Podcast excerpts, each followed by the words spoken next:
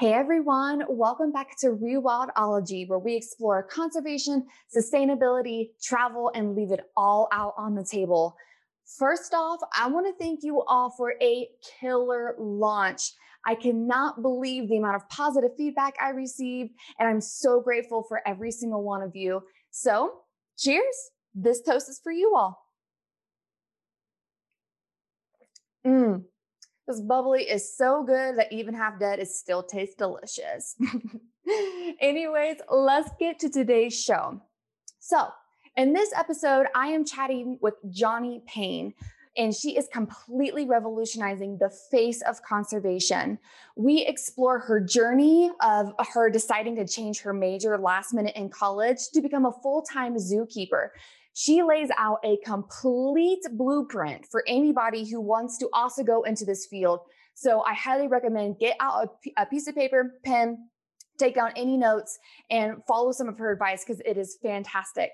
We also dive deep into what it's like for her to be a Black zookeeper in a mostly dominant white field. This is such great content. And I think that anybody should listen to this and listen to exactly what she says and if you happen to be in charge of hiring or an executive at a conservation organization, I highly recommend you also take notes so we can keep revolutionizing the face of conservation. So I'm going to stop jabbering here and let's get to today's show with Johnny. Awesome. Well, thanks, Johnny. I'm so excited to have you on today. You're just an incredible person and can't wait to get into your story. So, I thought a really good place to start might be how our lives crossed. Um, I was what back in 2015, I think, mm-hmm. and I had just moved to Texas, and our mutual friend Alan um, made sure that we got to know each other, which was very. Oh, I'm so grateful for him. That was really great because we both worked at the Columbus Zoo. He knew I was coming down here to work at the Dallas Zoo, and you were at the Fort Worth Zoo at the time and you got us in. We had such a fun time and even got to see you do one of your keeper talks, which was awesome.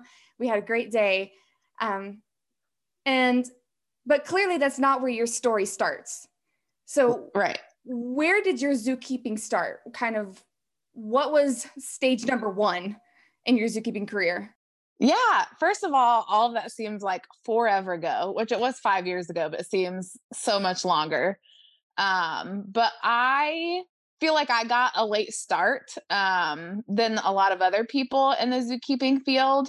Um, I wasn't like old or anything. Um, just I think later, like a lot of times, I think all of us or a lot of us want to be like a vet when we're kids. Um, so I kind of wanted to do that. But then I was like, never mind, I don't want to do that. That's a lot of school, very expensive, although you'd make more money being a vet.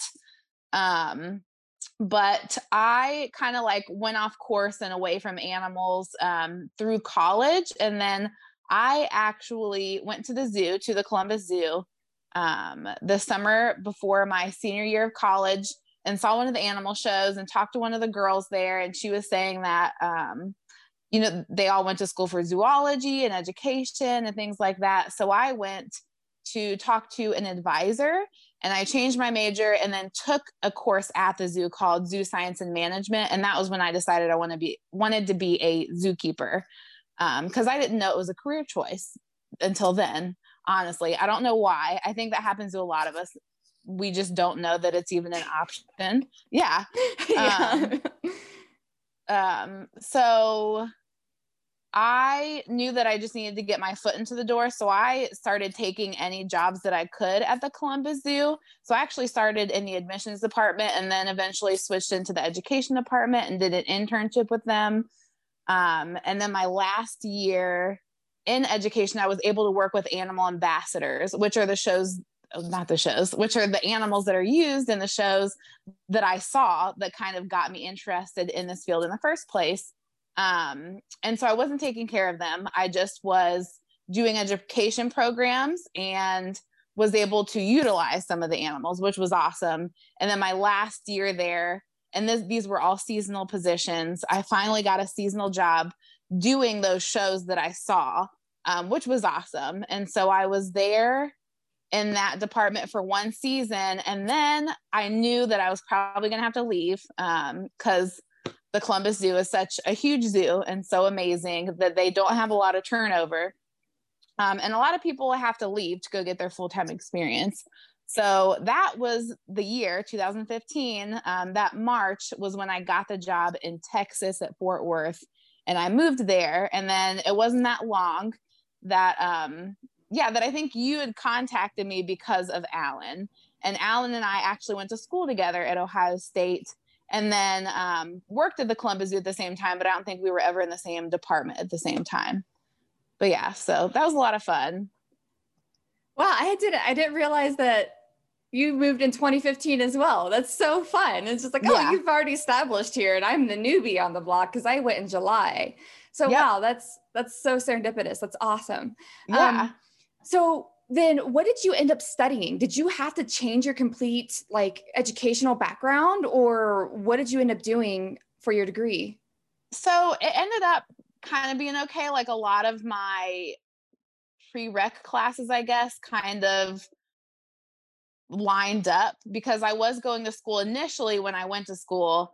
I was going for pre physical therapy. So it was very science related background.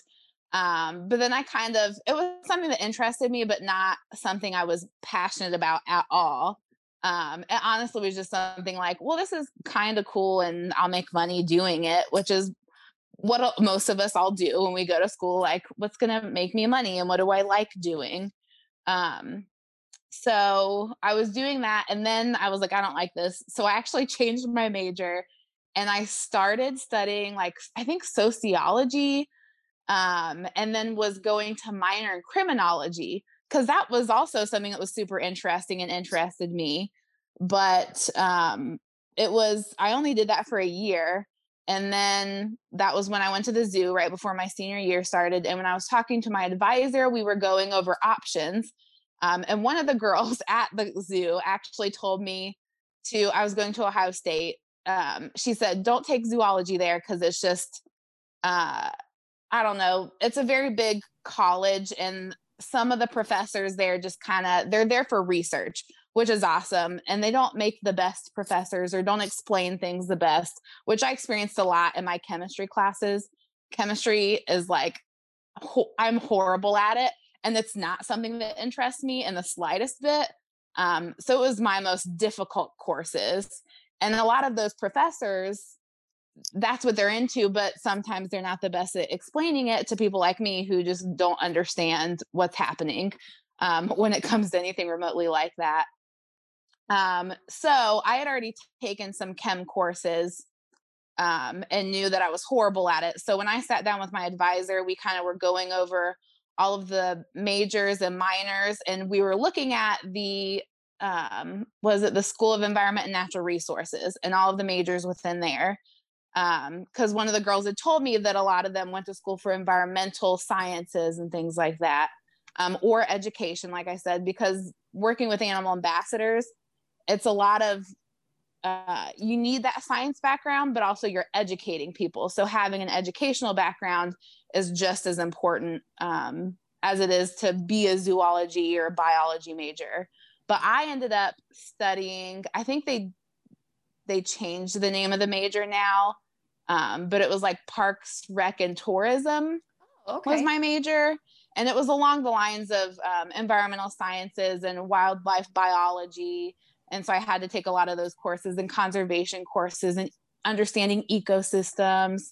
Um, and, you know, and they have like a lot of people that I work with um, or have met through this career um, went to school for animal biology or um, animal behavior and things like that. So there's a lot of different options. I actually get messages almost every single day on my Instagram asking me like what's the best course um, and I tell them pick something that can be science related but do what you want to pick something that's interesting to you um, you don't have to just take zoology you don't just have to do you just don't have to do the animal behavior you can do there's so many options out there um, but yeah so i went to school for a lot of environmental related things which was nice because we did study a lot of um, like zoo sciences and and things like that that's awesome. That was a long explanation. no, that's really good. And that's really good because like I did go the more the traditional route. So I went when I was at Ohio State, I did do zoology and pre-vet. Okay. So and I I do agree. I don't know why I took two and a half years of chemistry. Why did I need to take two and a half years of chemistry? I still to this day do not freaking understand why that happened. Um, but no, exactly on that same line. And in retrospect, because um, I did go on to get another degree. But while I'm so grateful for my education there, I do think that maybe for what I ended up doing, a different degree might have been the better route. Of, but of mm-hmm. course, when you're asked when you're 18 years old, what do you want to do? Make your life decision now. It's right. it's like, what do you mean? I, am going to go how many thousands of dollars in debt on a decision that I'm making today exactly. when I'm 18 years old? No, yeah. so I'm really glad that you bring that up because um, even when I was a zookeeper as well, I feel like we all had different pathways that took us there. We all had to have a degree of some sort that's, mm-hmm. pretty standard across the board. But what that degree was was pretty was pretty mixed. So I'm I'm really grateful that you just brought that up. And a lot of people ask you that. Yeah, like especially recently, I've had a very large influx in followers on Instagram so I constantly have messages in my request folder and they mostly are those questions like mm. how do I become a zookeeper? I'm a, uh, in high school and I'm like interested in it and I'm looking into colleges right now and majors what should I major in? Um, so it's nice. So a lot of times like I have to kind of type something up. I don't know I haven't saved it. I'll type it up and then basically template. kind of paste it into everyone's thing and then I'll like adjust it and personalize it and things like that. Because a lot of the times I'm just saying the exact same thing. Like try to do something science related, but go off what you're interested in. Um, and the thing that I forgot to mention, that the whole chemistry thing, um, in the School of Environment Natural Resources, there were several majors. And so I also sat down because I knew that I did not do well in chemistry and I was going to still have to take more chem classes. Um, I looked at what the requirements were and the classes that I was going to have to take.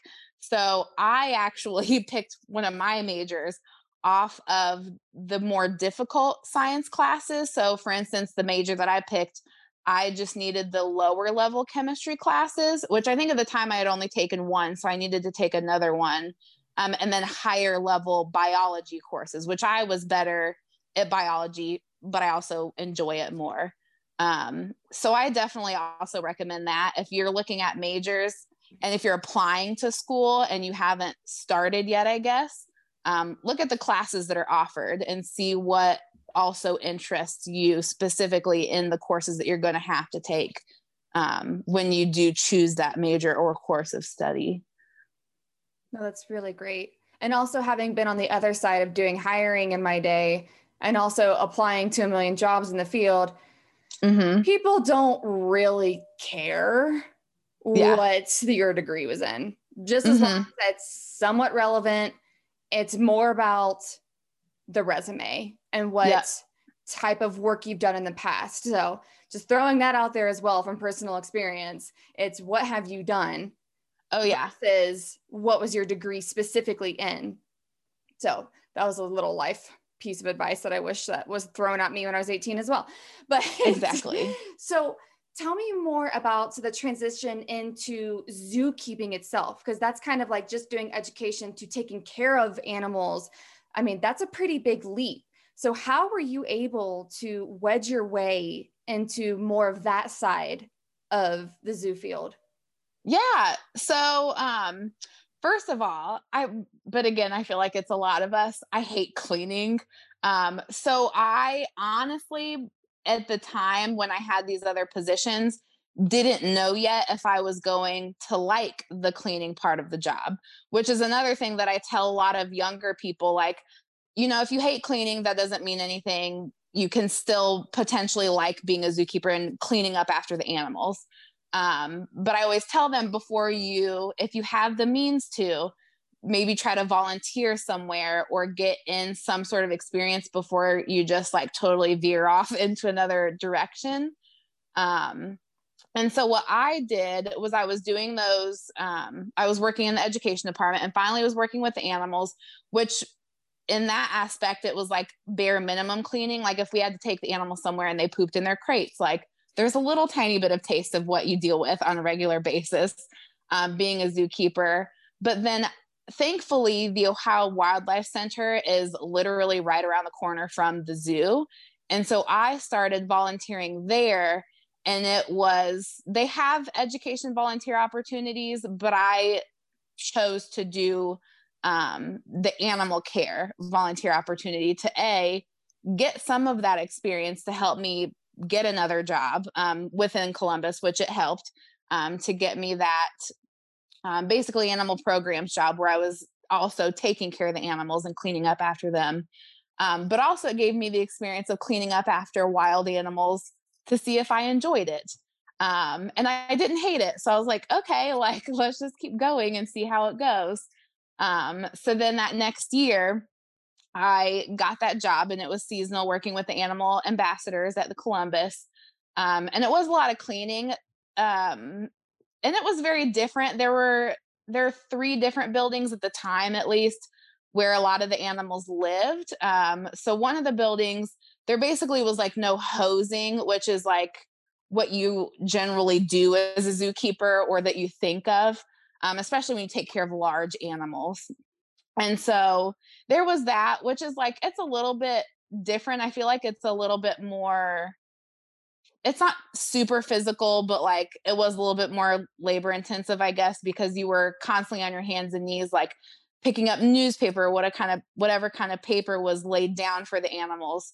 Um, and then there was another building where it was um, hosing things and you have to shift the animals and you have to learn how to crate some of the animals um, so it was definitely completely different. Um, and it was a learning experience too, because I did get the opportunity to learn the different things and different ways of cleaning and being a zookeeper. Um, but again, animal ambassadors, so all smallish animals and smaller animals.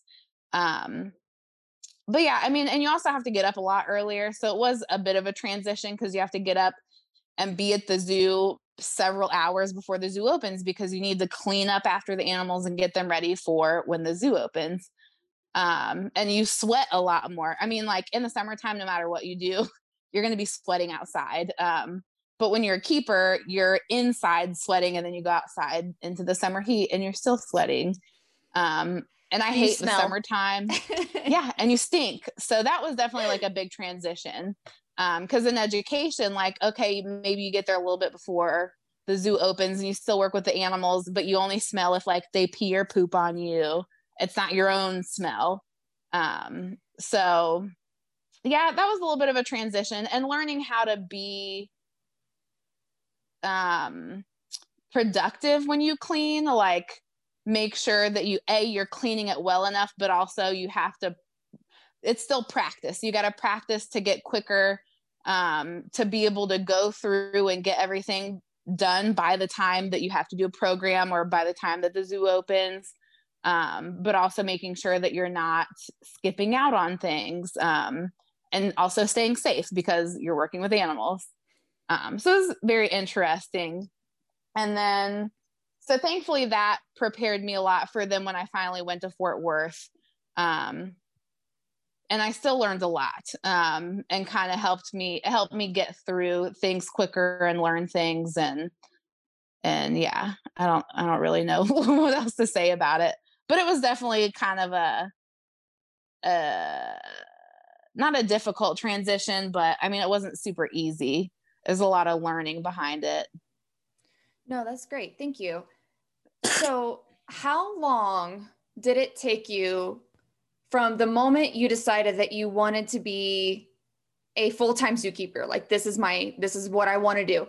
How long was it until you landed your first full-time zookeeping job okay that's a good question i think so i decided that I wanted to be a zookeeper when I took that um, zoo science and management class that was at Columbus. And that was my junior year of college, which so when I changed my major, only added two years of schooling. Um, I'm pretty sure it was like 2010 was the year that I decided. Um, and then 2015 was my first full-time keeper job. So it took five five years for me to get my full-time job. Um, and that is normal for some people. It takes five years. Some people it takes a lot longer than that. Um, but sometimes you can get lucky and it doesn't take that long, um, which is why it's really important to start if you know what you want to do, get your experience early. Which again, I think, like I said before, um, I got kind of a, a late start. If I knew what I wanted to do before my senior year of college, um, it may not have taken me five years or so after, because um, it was several years after I graduated. I graduated in 2012. So after graduating, it was still another three years before I got that full time job, um, which I feel like is pretty short after graduation. Um, but I mean, if you're in high school, if you're a senior right now, if you're a freshman in college right now, and you start volunteering either at a zoo or at a wildlife um, sanctuary or something, which always do your background checks um, and kind of like scope out the reputation of the zoo or sanctuary or wildlife center that you want to volunteer or work at. Um, because I mean, you always want to make sure that they have the animal's best interest at heart. Um, and sometimes people don't necessarily know to look into that kind of stuff and then might get their experience and then sometimes have a hard time getting into a place like an AZA accredited zoo. Um, and AZA definitely always lists that they prefer you have experience in another accredited zoo. Um, but I mean, AZA is not, that doesn't define a good zoo. Like there are plenty of other zoos out there that just don't have the money or the means to be accredited um, by AZA. So always just look into it. Um, but yeah, but if you start out early volunteering, um, getting internships, and working seasonally, and again, just getting your foot into the door. So, like I said, I started working in the admissions department, and that put me all over the zoo, and I got to know a lot of people at the zoo and a lot of the zookeepers. Um, which helped me, I think, um, when applying for other jobs because people knew who I was um, or they knew that they could go to another supervisor there at the zoo, even though it's in a different in a different department, and they knew or could tell them what kind of a worker I was. Um, so yeah, so it kind of took me a long time to get into full time position, um, but also wasn't all that long. Everyone's like we talked about earlier. Everyone's stories are completely different. Sometimes people get lucky and their first year out of college, they get a full time job. No, thanks for that. Because I think that that's a common misconception from anyone who's not in the field mm-hmm. of understanding how long it takes to actually land one of these jobs. Like it's, there's very low turnover. There's only so many zookeeping positions. Um, most zoos mm-hmm. are nonprofits. Um, and so yep. there is, there is a budget that they have to work within. And so mm-hmm. to land those jobs does take a long time. And I that's that's why I really wanted to go down that path to show people that like if you want to go and be a zookeeper, by golly, do it.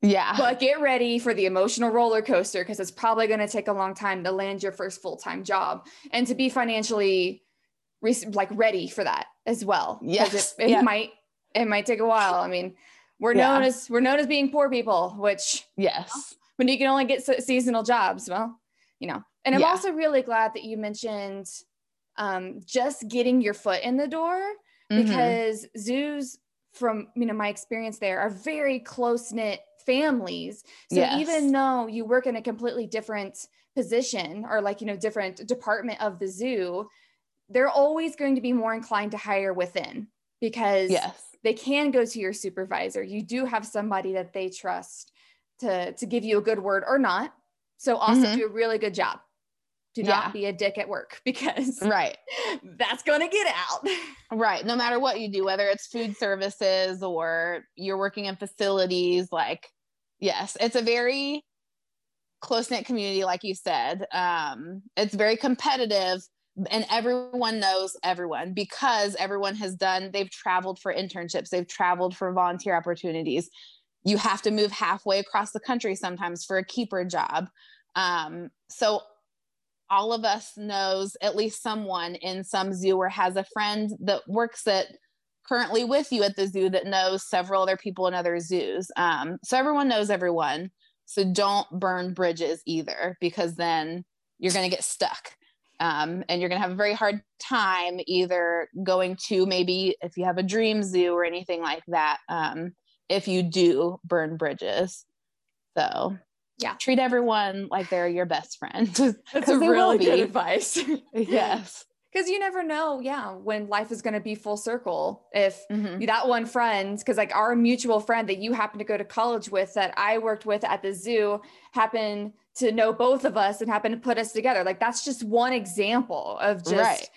how how short the threads are between everybody in this field, which is great uh, just as long as you play your cards right and you yeah. treat everybody well, then you're fine. Right. But if you're not, then just be careful. yes. Yes, for sure. Because again, yeah. everyone knows someone knows somebody. Yeah, someone knows somebody. Awesome. Yeah. Was it seven seven seven what is it seven degrees to like kevin bacon or something what was that old saying like that. I, like that. people are like who's kevin bacon i feel yeah, like if you get younger like, listeners who's yeah. that just look him up you'll recognize him just look him up um, no that's great so one of the things that I really wanted an opportunity to talk about with you, especially since you're on more the zoo education side, mm-hmm zoos are commonly misunderstood and what their roles are in conservation and wildlife.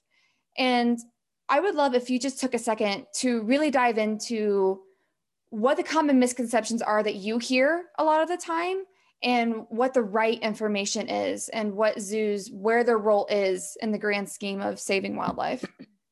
Yeah, so I feel like uh, no matter what like animals are something that make people feel a lot. Um, so people are always going to have very, very strong emotions about animals. Um, and so a lot of times people just don't understand zoos at all, or they think that zoos are making a profit off of these animals.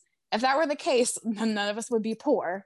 Um, but we are because a lot of zoos are nonprofit, um, and even zoos that are not nonprofit still are responsible for sending millions of dollars to conservation efforts all over the world. And that includes locally, like animals that you wouldn't even think of that live in your backyard, um, or the big animals that you think of, like gorillas or elephants and things like that. Um, and so zoos do have a bad past. Like what some people that don't know anything about zoos, the things that they do know are very old histories of zoos. Like people think that zoos go out and just take animals out of the wild um, which there are people that still do that, unfortunately. Um, but that's what zoos used to be a very long time ago. Um, but what they are now is basically like I have heard it be called, it's almost like an ark. There are a lot of animals that no longer, unfortunately, exist in the wild, um, but they exist in zoos still. And a lot of animals that are still alive today are it's re- the zoos are responsible for it. Um, for instance, bald eagles. We all know the story of a bald eagle. Um, but what I think a lot of people don't realize is that you know bald eagles in zoos are ones that can't be released um, for whatever reason, whether they're injured or I think one that lives at Columbus like attacked someone one time, so they the park service deemed it unreleasable, and so it lives there. Um, but for years, zoos would breed bald eagles in captivity and place eggs out in a wild bald eagle nest and that was what got their numbers up. Um, so that's just one thing that isn't even really like a huge thing to do um, that completely changed the number and pulled the bald eagle off of the endangered species list um, And so the other nice thing is when you go to a zoo, especially at least an AZA accredited zoo, as part of your proceeds goes to conservation. So just going to a zoo like the Columbus Zoo, since we've been talking about that one a lot, um, or the Denver Zoo where you are, um, or the Nashville Zoo where I am currently, um, part of the proceeds that you're paying just to get into the zoo um, obviously is going to the zoo and taking care of the animals that live there um, but part of it's going somewhere else to take care of animals in the wild. Um, and again, that's the main purpose of zoos is to educate you or um, the general public about the animals that exist in the world. There are so many animals that I specifically work with um, that are animal ambassadors that people have never heard of before. They've never seen them before. They're completely shocked that this animal is a real live animal. Um, and I mean, just seeing something, especially in person, is completely different to people. Like it makes such a huge impact on them. Um, and then our goal is to educate you that they exist um, and the plight of that animal, what they're experiencing in the wild, in hopes that you might make decisions like recycling or something simple or turning your light out, or that you might take an interest to where if you have the means to travel, maybe you can go travel and help support, um, you know, ecotourism that's going to protect those animals' habitats. Um, or you might have the means to like, let me donate five dollars or ten thousand dollars if I have it to conservation efforts to save the okapi in the Congo or um, mountain gorillas that are high, critically endangered, um, and things like that. Because a lot of I yeah, I feel like some of the animals that I've mentioned, people that are potentially listening to this and don't know a lot about animals or not in the animal field, they're like, what the heck is an okapi? Mountain gorillas, what's that? Like just hearing about them sometimes sparks an interest. Um, and that's what the zoo is behind. The zoos are behind saving those animals in the wild and their habitats, which a lot of people don't realize. Um, again millions of dollars the zoo will send that do not come to the animals at the zoo or us um, to not only save that animal but the best way to save them is protecting that habitat and a lot of times it's just to strictly even educate the people that live around that animal um, and sometimes giving them a means to rather than um, collect eggs turtle eggs um, they're just that's their livelihood, um, or people that will poach animals, um, whether it's for food or their livelihood. Um, zoos can educate those people on why it's important to keep those animals um, safe, but they also give them the means a lot of times to um, do something else to make money instead. I don't know how to explain it. I'm not wording it well an example is um, some zoos will go out and they'll educate people that maybe are going and collecting turtle eggs and they'll have them why don't you go out and collect sea glass or sea trash instead make your jewelry that you're making anyways and then the zoo will buy all of it and then sell it in a zoo gift shop um, so then instead of making their money off of sea turtle eggs they can go out and help clean the beaches up but then also make money off of it um, i feel like I didn't quite answer your question, but um, but yeah, I feel like, but it, it kind of does, I guess. A lot of people think it that did. zoos are just there to make money when they're not. We're there to educate and do so much other stuff that people have no idea that zoos are responsible for.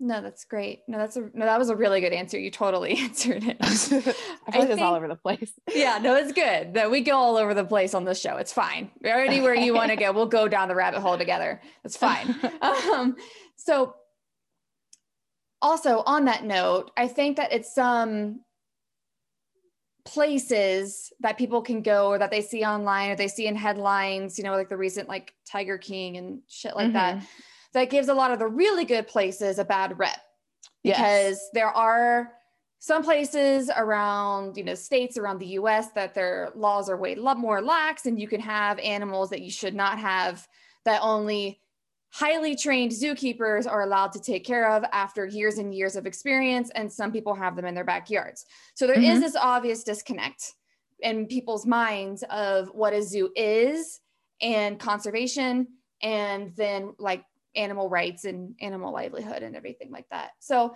let's say that somebody is on vacation somewhere and they see that there is a zoo or an animal sanctuary of some sort that is in the area to go to. Mm-hmm. What are some tips or tricks that people should look for to ensure that that is a reputable place that they should go support? Yeah. So I probably don't know like all the tips and tricks that a lot of other people would know. Um, but one of the things that, I like to do, and especially I have more of a connection than non animal care people have. Um, and a lot of us will do it. So if you are a keeper or in the zoo field, um, reach out to other people to see what it is like, um, to see what the reputation of that zoo or sanctuary is. Um, I'm sure, and I like I don't I don't really know like any specific websites that you could look at, but I would at least even just Google it, like reputation of whatever it is to kind of see if you see anything negative or bad. Um, but if you especially if you travel like out of country, like um I had someone that I knew went I don't even know what country they were in, but um it was like a place that has like a marketplace where you see like monkeys in cages that you can buy, whether it's for pets or food. Um, and they got this picture with a tiger that had its canines removed. Um, if you see that at a zoo or someplace um, that's not a rescue animal that like maybe it was a previous owner and that owner had its teeth removed and that's the reason that it has it removed at the zoo um, if they do that for like guest safety of any sort or like come play with this capuchin that has no canines like for your safety don't go someplace like that. Those animals need those teeth and there's absolutely no reason that they need them removed. Um but again like a lot of times some zoos even big zoos will have animals that were previously owned and like confiscated animals um the a black bear that used to work or not work at a black bear that used to be at Columbus a long time ago was a confiscated animal um, from someone and it had been declawed, which is horrible. Um, so it had horrible arthritis and had issues with its paws and walking for a very long time before it even um, was very old. So those are like the big noticeable things to watch out for. Um, if they've removed anything from the animal for someone's safety, don't go there. Um, but yeah, and then if you know someone who is a zookeeper and animal care staff that you trust, um, or maybe works at like a good zoo and you know that they work there, um, ask them to see what they think about it um, and what they've they've heard. So they're still like um, we have a group on uh, Facebook that's a private group just for zookeepers or sometimes previous zookeepers and a lot of times we'll see posts on there like hey i'm in this state or this country or whatever and i really would like to go here what is everyone's opinions and what do you know about it because um, a lot of times you'll have people like well actually that was my first experience was there but like don't go there because they're terrible or something like that but definitely i don't have any other really like tips that i know of i personally would just have to go to my friends and and uh, colleagues to see if they have had any bad experiences or know of anyone that knows anything about that facility. Yeah, completely agreed. I think the big takeaway there is just do your homework, do mm-hmm. your research, make sure that whatever is on the website aligns with whatever you believe in. Like me, you know, big cats are my thing. If mm-hmm. they advertise cub petting in any way, shape, or form, avoid it like the plague. like yeah. this is pretty much my number one rule. Like, don't go. I can't say that enough. Um, especially like, you know, Tiger yeah. King and like that was got a lot of questions after that show, which I'm glad if, if anything good came out of that show, it was that people started asking questions. Like I got questions from people that had never even thought that this was a thing or yeah. that it's just yeah great questions so glad that they could come to i'm sure you got lots of questions as well just coming Actually to the people didn't. really oh yeah it was weird oh. It was very weird. Really? You yeah. would be like the perfect yeah. person to come to and ask. yeah, I know. Yeah. So that's like one thing is like I work with animal ambassadors. So I always definitely explain because you'll I'll get a lot of comments or when we're out in the zoo with our animals. Um, like, oh, I really want one. Like they're super cute and awesome, but they're still wild animals. Um, and they are not our pets. They do not go home with us at night. Um, they still are dangerous. We just have been with them and um, work with them, and it's our job um, to build a relationship with them. Where, like a lot of animals that we have, like if you tried to do that with one that's an exhibit animal, it's gonna say no, thank you, and you're gonna have to. You don't want it anywhere near it. Um, so that one that's i some because i do have i do work with animals like that that are animal ambassadors i'm shocked that no one really came to me and asked about the tiger king yeah but it was it was pretty crazy yeah i really uh, wow yeah i'm really surprised as well well people you have a great yeah. resource if you have any questions go to johnny about this stuff she knows all of it um, no, that's great. To kind of transition next. So mm-hmm. before we before we started talking, I mentioned another zookeeper that I had had on recently. Um, his name is Dave uh, Johnson, and he's a rhino keeper. and it seems like in part of his life path, he went beyond his call of duty of being just a zookeeper and started a nonprofit to really do some conservation work on the ground. I see some big parallels with what you're doing, just with kind of like our generation version of that. And you are so involved on social media. Like you have your own YouTube channel, like you're very, very social on, on, on social media. What made you decide to take that route to go beyond just what you do at work to really engage more of a global community in what you do? Yeah. Um, so I need to start I I so one thing that I haven't really like posted about or said anything is I actually started grad school. Um so I haven't been posting on my YouTube account as much, but I need I'm in between semesters right now so I want to start posting again and getting back into the habit um and answering that first question that I said that I recently am getting a lot of and I want to do a video on my path to becoming a zookeeper. Um but um how would you say his name was dave yeah his name is dave said, yeah so okay mm-hmm. yeah he's like he's basically like a minority um in his field or whatever i don't know how to explain it um but he like he stepped out and did all of these amazing things like i could only dream of starting a nonprofit um i feel like i just don't have the mental capacity with like all the things that are going on um to do something amazing like that but um, for those of you, it's a podcast. So if you don't know who I am, I am um, a black zookeeper, which is very rare um, to see anyone basically of color in an animal or environmental field. We're out there. Um, if you go someplace like the Bronx Zoo, amazing. So many people of color that are animal care staff, which is awesome. Um, most other zoos that you go to, there's going to be zero, or there might be like one or a couple. Um, I don't know. Like I was never full time at Columbus, but I don't know like how many were there when I was there or how many people are there now. Um, they're pretty diverse. I think there are a couple people of color um, there. When I was at Fort Worth, I was the only black keeper for majority of time I was there. Um, and currently at Nashville, I'm the only black keeper.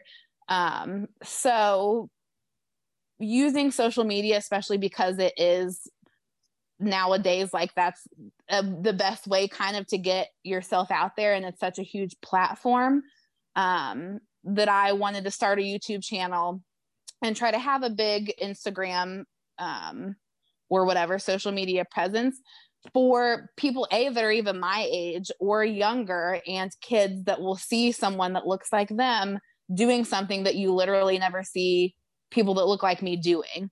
Um, so one of the girls who actually worked here at Nashville before I did, so she was the only black keeper at the time.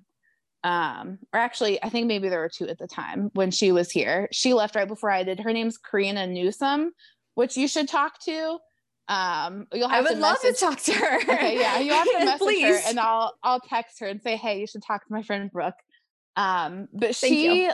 yeah, she was in the department that I'm in, um, doing the behavioral husbandry and doing the shows is what she did. Um, she left to go to grad school, and she's studying birds. She's a big birder or a bird nerd.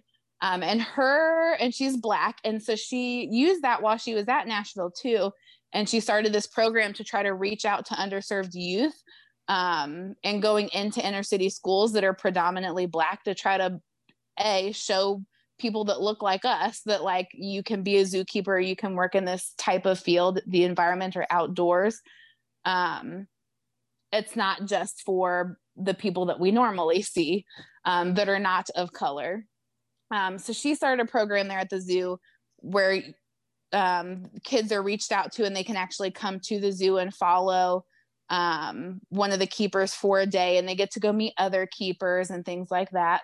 Um, and then, yeah, so she left for grad school and she did the same thing. She wanted to have this large social media presence so that people and kids that look like her could see her doing the things that she's doing. And she absolutely blew up on social media.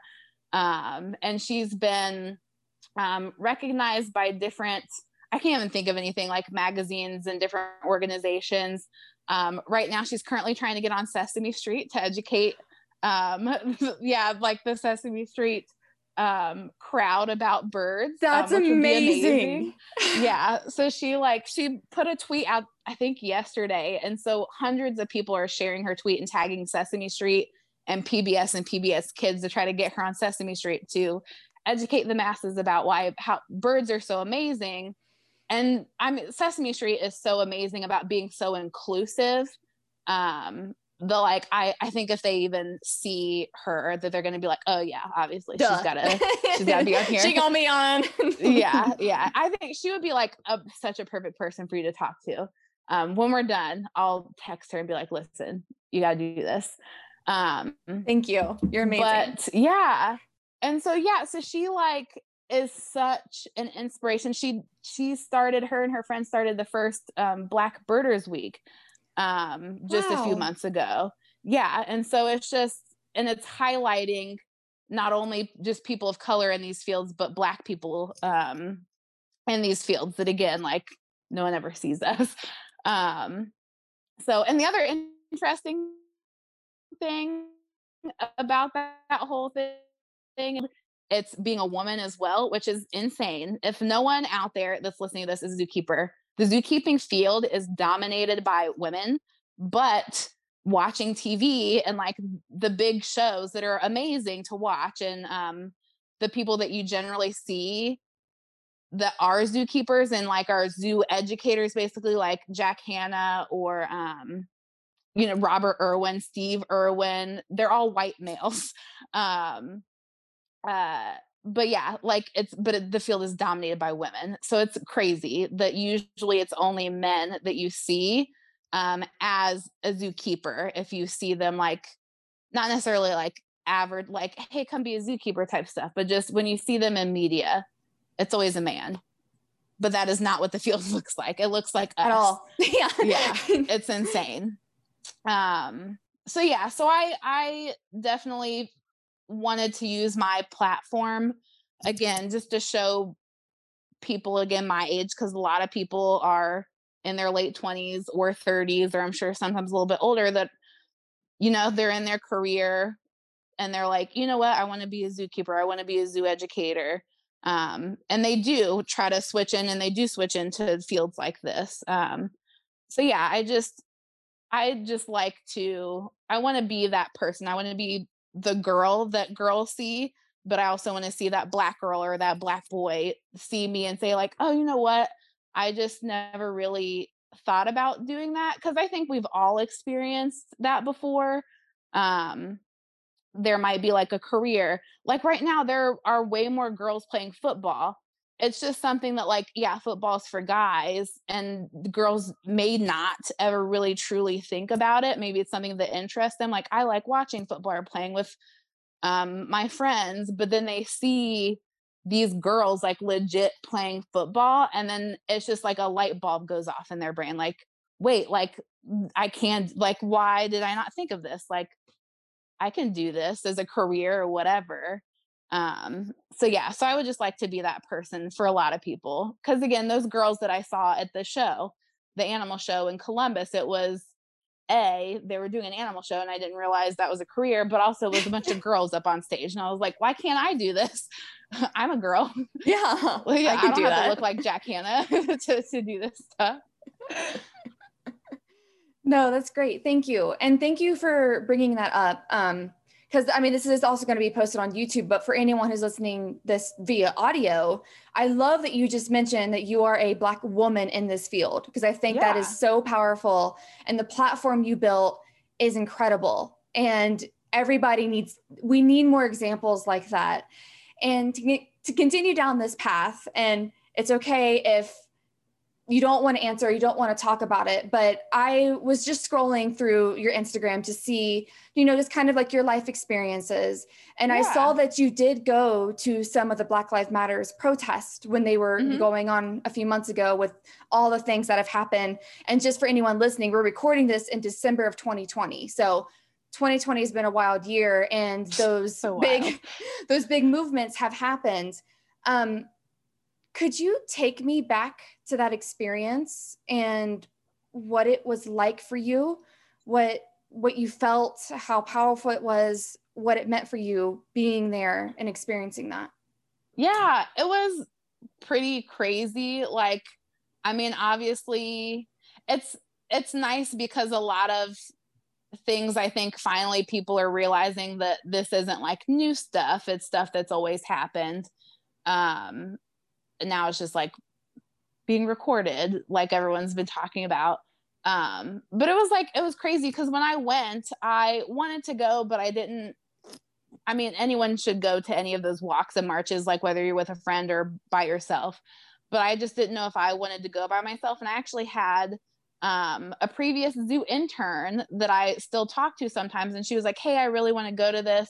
Um, and she's white and she like is still, she kind of was, I don't know, she was homeschooled, which is not like nothing against her but like she still had a lot of like life experiences like her family still went out and did a lot of things and did a lot of um homeschooling things outside of home um outside of home uh but she it's nice because she's like also very open and like will ask me a lot of questions and she Hmm. really wanted to go with me um so we went and it just was like nice because there are obviously a lot of black people there because we like we matter.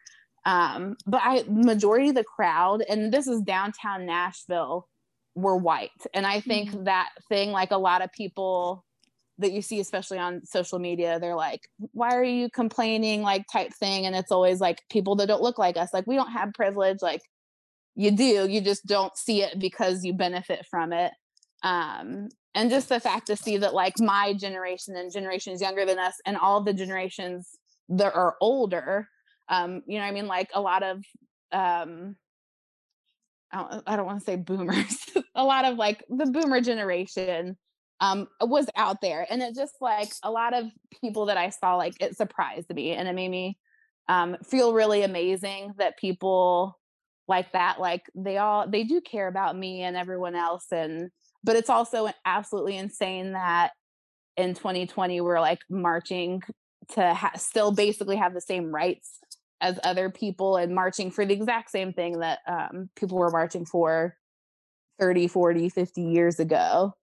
It's just it's crazy. But yeah but it was it was amazing. It was nice. I was very excited that my friend asked me to go um and it just i don't know it's like a lot of emotions that i also like i have a hard time processing and also have a hard time just like talking about it too. Yeah. Um i don't because i'm also like i don't know like i'm open but i'm also can be very closed off and just have a hard time explaining my emotions as well. Um but yeah i definitely i guess i don't know like all of the feelings that i was feeling but there were a lot of feelings when i went. No that's great. Thank you. Thank you for sharing that because yeah. I'm sure it was. I mean, I because I just like read your caption on it, and I was like, I I want to talk to her about this because I could just feel and and what you wrote that you were so moved and that you were feeling so many things and just I wanted to hear it from you and yeah. I just think that the more it's brought to light and the more that we learn about it um because even like for example I haven't shared this at all but very recently my little sister she lives alone and there was a like police raid in her apartment complex and just how absolutely scared that made me and just to realize that situations like that happen in the black community all the time and mm-hmm. that is mm-hmm. like almost a normal state of being and it was very moving for me because I come from like a completely different background, like really just um, underserved white areas in the Appalachians. So mm-hmm. my story is like very different, but that was one of the first times where it hit me where I'm just like, I can't imagine being a sister or a mom and just thinking how often this might happen to someone in my family.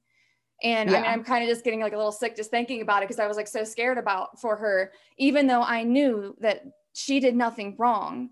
Just the mm-hmm. fact that she was there, and just to think how often that that's the normal story for right. you know Black communities. And God, it's kind of making me sick. But um, I think that those kind of awakenings, the more they happen, and that's why I really wanted this moment to kind of chat about this because I had that epiphany moment, and more of that needs to happen. And mm-hmm. the fact that you are all over social media and you're like, look at me, I'm this beautiful Black woman. I am doing all these amazing things. I'm a zookeeper.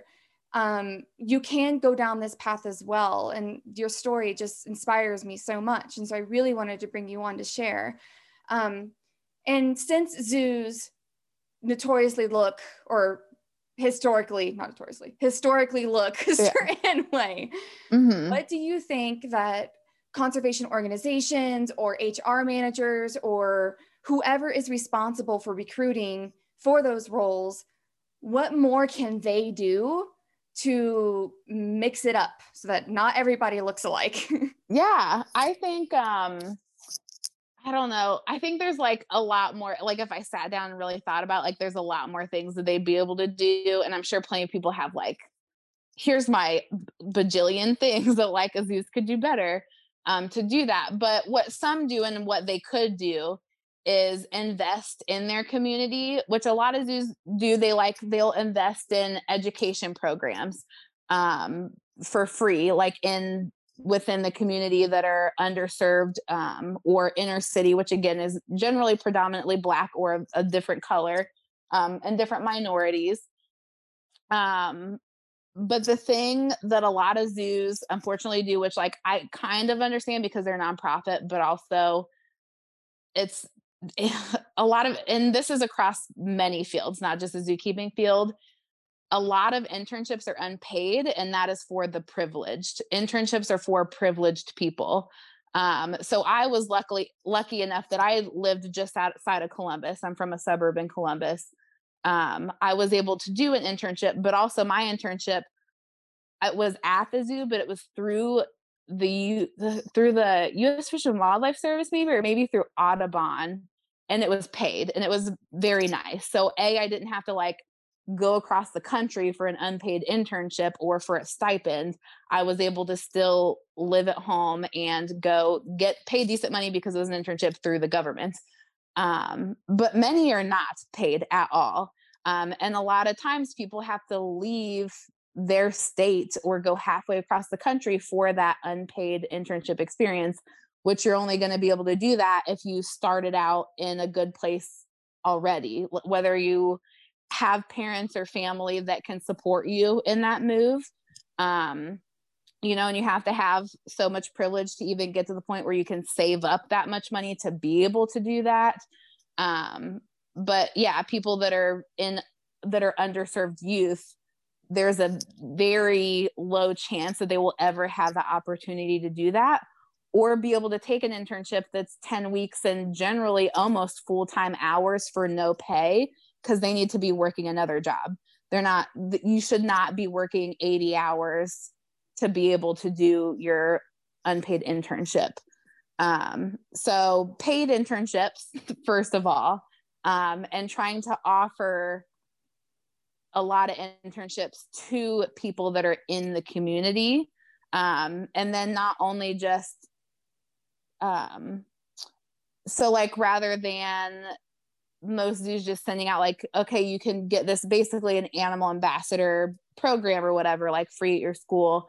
Um, and sometimes education staff might go you can invest in a something like what nashville does where every once in a while you get kids that can come in and kind of shadow keepers for a day or two. Um, keep up with that. Try to make that program way bigger which i think would be amazing. A lot of zoos um, at least that I can think of, like Columbus and Cincinnati, both have programs where you're, I think your junior and senior year, you can actually take classes at the zoo. Um, and that helps a lot too. It helps get people in. And I think Cincinnati basically mostly kind of serves to like the metro area. So a lot of those youth, where the one at Columbus, I think is a little bit of both. Like but yeah, I, I'm not, I don't know a whole lot about all of that stuff, but that's a big help too. Um, but spend a lot more time on sending both education staff and keeper staff out to those schools to give lessons um, and talk about what they do. Um, and if you have a keeper that looks like me or is, you know, Latino or whatever, like if they're a minority and you have a keeper, no matter what department they're in, I I think like a lot of I think that's the other thing people sometimes are kind of like I don't like is there something wrong with like hey can you go to the school cuz a lot of the kids look like you? Like I guess some people may be upset about that but majority of times like people are not going to be mad at you if um they want someone to go to a school and say like you know what? You can be a zookeeper you can be a zoo educator but it's a predominantly black zoo go to a black keeper and say like hey you know like representation matters and we want to show them that it's not just a bunch of people that look a certain way or a bunch of men um, that do this. So i think if you just come at it from a good position and talk to whoever it is like hey would you mind going to the school? Because you're latina or latino and this school is predominantly um, Latino. So, you know I mean? Like just those kids get to see someone that looks like them doing something that maybe they've never in their life ever thought about doing. Um, so I think that would help too. Like if zoos and it's not just the zoo, it's like they're very particular people that are the ones that are in charge of that. If they were just more open to that idea, we're able to realize that that's even a thing um, and to just come at it from a, a, good heart and talk to people and say like hey can you do this? Um, i think that would be a massive thing too. And if something would just like i don't know it would be cool to have like a tv show of like people going out and finding and again this could be good for any career where maybe there's not very many minorities in it um, and just have someone that is a minority go meet other minorities in that field. That would be a really cool show. It could be anything. Let's go meet a black zookeeper. Let's go meet an Asian, whatever, like cook. I, I don't know. I think that would be a lot of fun. I think let's go meet this white girl, but it's mostly black people there. You know, I mean? like go talk to minorities that that are, I don't know, they're a minority in their workplace or not even workplace, but the field that they're in.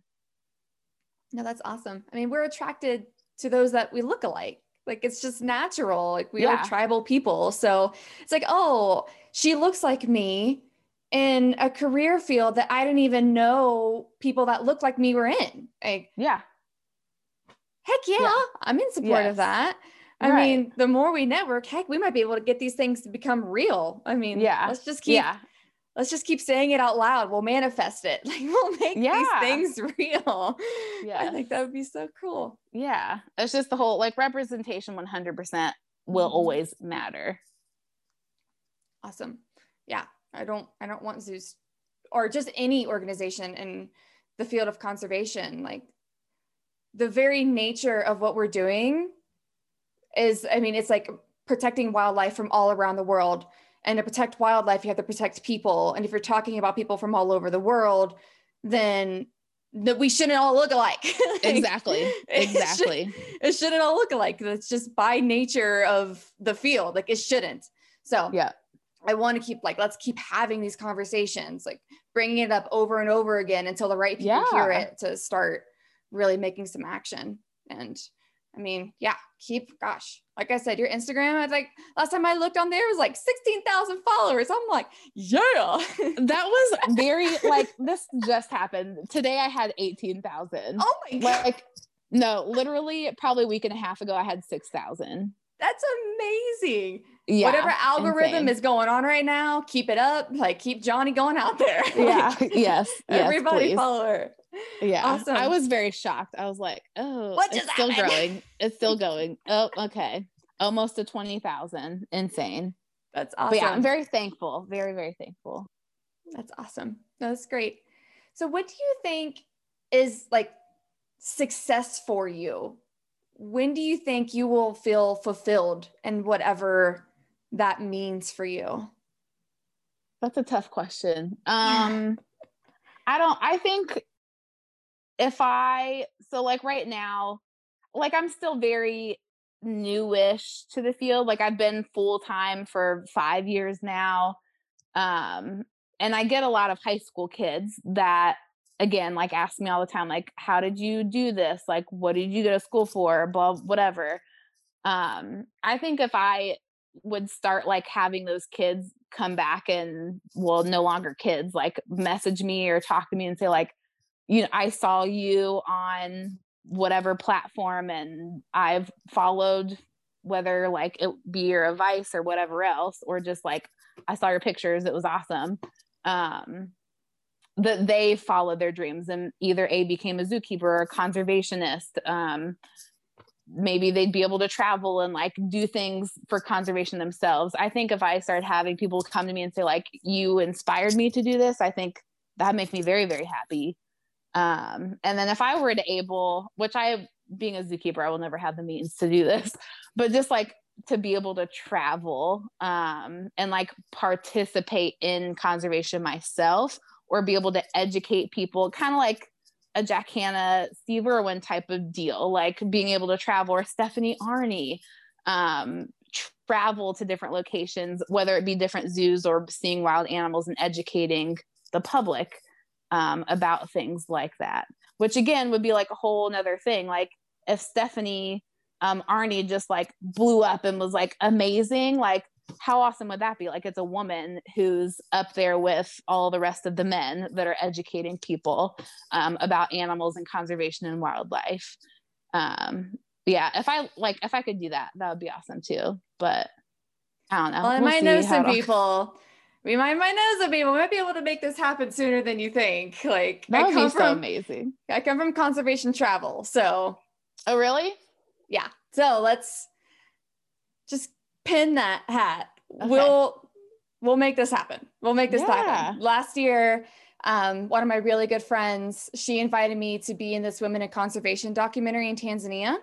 Oh, cool. and cool. it was amazing. So yeah, we'll make this happen. So let's just just boil on that for a while, let it steam in the back of your brain, and let's reconvene and see if we can make that happen. We'll make that yeah. a success. We'll, we'll make that a success. Let's put that in like yeah. your five year game plan. Like send Jawnie around the world and record it and how awesome it will be. Yes. Yeah. Oh we'll my God. That. We'll That'd be amazing. We'll do that. One of the things that's like I'm super excited about, and hopefully, obviously, COVID has ruined everything. So everything. I don't know how if this summer will work out. But so I said I went, I started grad school. Um, I'm doing, I'm going through Miami University in Ohio, and it's all online. It's through Project Dragonfly. I graduated um, and, from there. Okay. Did you do the global field? Mm-hmm. Did you do okay? Okay. So that's the one that I'm doing. Um, and so this, so usually you have to like start in your summer semester. Um, but due to COVID, they allowed people to start this fall, which is what I did. Um, so I think next year I have to skip a spring semester to graduate with everyone that started this summer.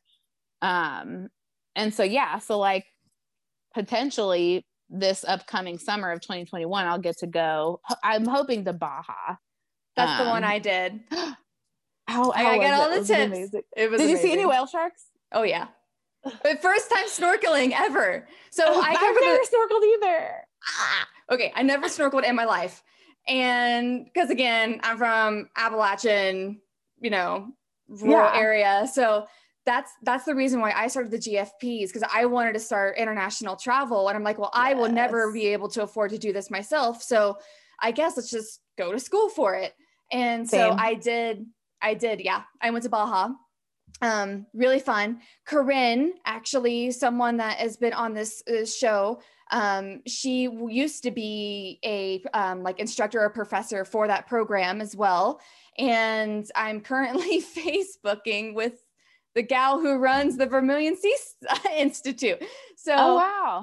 Girl, if you ever need any help with your program, I actually did a lot of leadership courses through the grad okay. program for students. So, um, if you need anything, I can send you my master plan. Like, if you need anything yeah. at all, let me know. I was actually going to ask you what your grad program was. And yeah, that's definitely yep. the one yep. I did. yes. Yeah. So I had my like, I think it was like conservation and community was the one that just ended. Oh, um, nice. Okay. Yeah.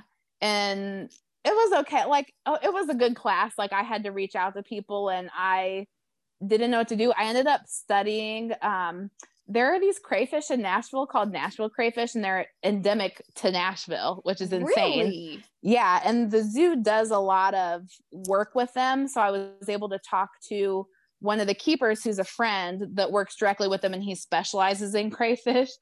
Um, and then he put me in contact with the state biologist to talk to, wow. which was amazing. Yeah, I was on uh, the phone conversation. I was like, it'll only be 20 minutes and he was like, "Oh yeah, I have a little bit of time." He kept me on the phone for like over an hour. Um, like super awesome, awesome, to talk to, like super nice. Yeah, he was amazing. Um, and so cuz I don't really know what to do for my so oh, so back hold on.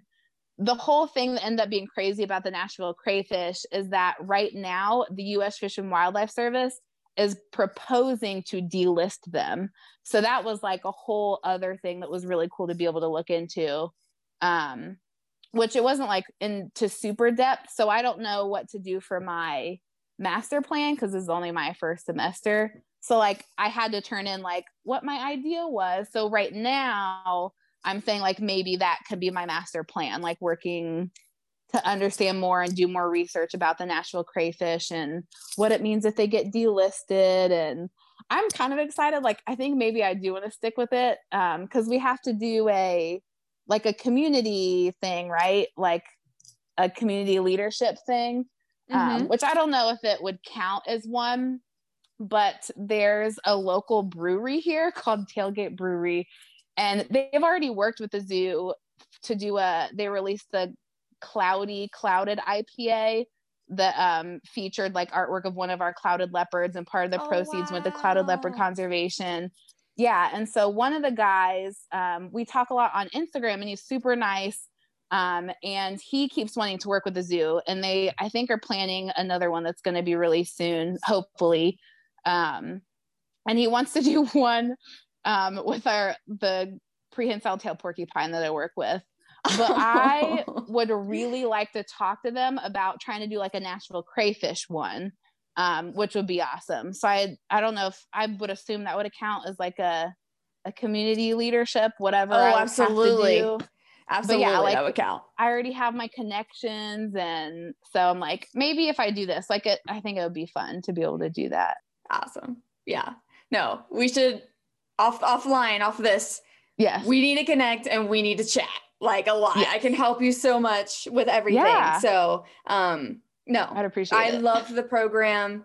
Yeah, because I remember where you are right now, and I was so utterly confused because I just made this massive life switch. Yep. And I was like, grad school, give me an answer. And it set me on a completely different path um, mm-hmm.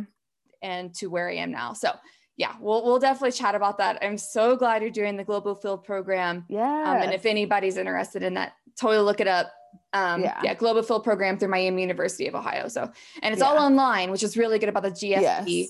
and so you take three international trips that are called Mhm. Earth expeditions that are through the program. So some really Yeah, cool stuff. I'm so excited. yeah, that's and it is, awesome. I've I've been wanting to do it for a very long time. Um, but obviously like school is expensive and I still owe a, a huge chunk of change for my bachelor's degree.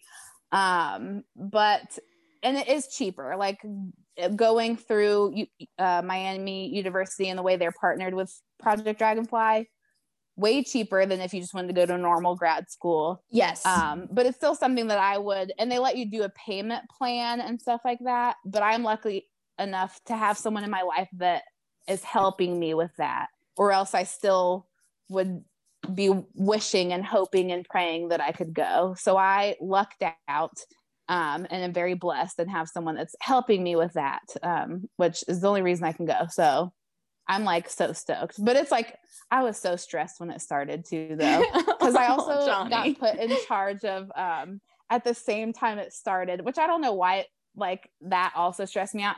First off, because we're poor, I work like multiple other jobs. Um, so like I do that and then I started school, which it's only one class at a time when you do the GFP program, at least the first couple semesters, from what I understand. Um, but then so I'm a part of our national chapter AAZK, and then I got which I like I wanted to like I was voted in on it um to take over the social media for the AAZK chapter and I like I stressed about it so much and I was like oh my god I have to like post to Instagram and Facebook and like prepare for these events that are happening especially right now because we can't have that many events so like the events where we can actually hold stuff and like sell things it's like so important because we weren't able to have all these other conservation events the whole rest of the year. Um, but then it's like, I don't know. I looked at other people's AAZK pages and they like barely post things very often. So I was like, oh, I don't know why I was stressing out so much. But I like, I was able to boost the followers, which is very nice. And hopefully it reaches more people as well. Good. Look us up, Nashville AAZK. Absolutely. Nashville AAZK. Everyone follow.